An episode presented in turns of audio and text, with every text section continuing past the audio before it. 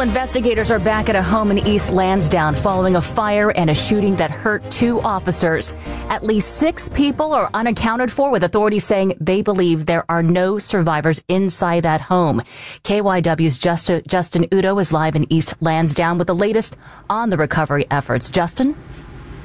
That's right, Denise. The smell of smoke, it's still in the air, and yellow tape is still blocking off the street where the burnt remains of a duplex at 58 Lewis Avenue in East Lansdowne partially stands. This is a result of a fire that erupted from the home yesterday after police arrived to the scene following a call that an 11 year old girl was shot. When they got to the scene, they were met with gunfire, and that fire hit and wounded Officer David Schiazza, a 22 year veteran of the Lansdowne Police Department, and Officer John Meehan, a 22 year veteran of the East Lansdowne Police Department. Both officers were taken to the hospital in stable condition. Now, Delaware County uh, District Attorney Jack Stollsteimer says their focus is turning to combing through this structurally unsound house that has six feet of water in the basement.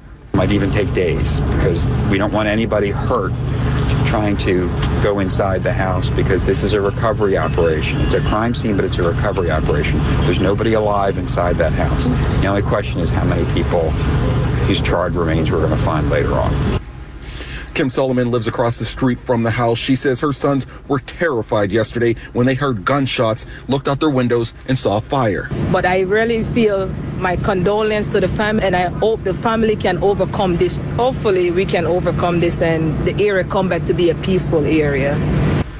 And Denise, as we said, there are a lot more questions than answers right now, and officials are still looking for the cause of the fire as they search for uh, just who is inside of the home and as they look to see who shot those police officers who are one being released today and the other one is uh, undergoing uh, surgery for a gunshot wound to his arm. Denise. All right. The DA's office saying this will be a lengthy process. Stay with KYW News Radio as we bring you continuing coverage.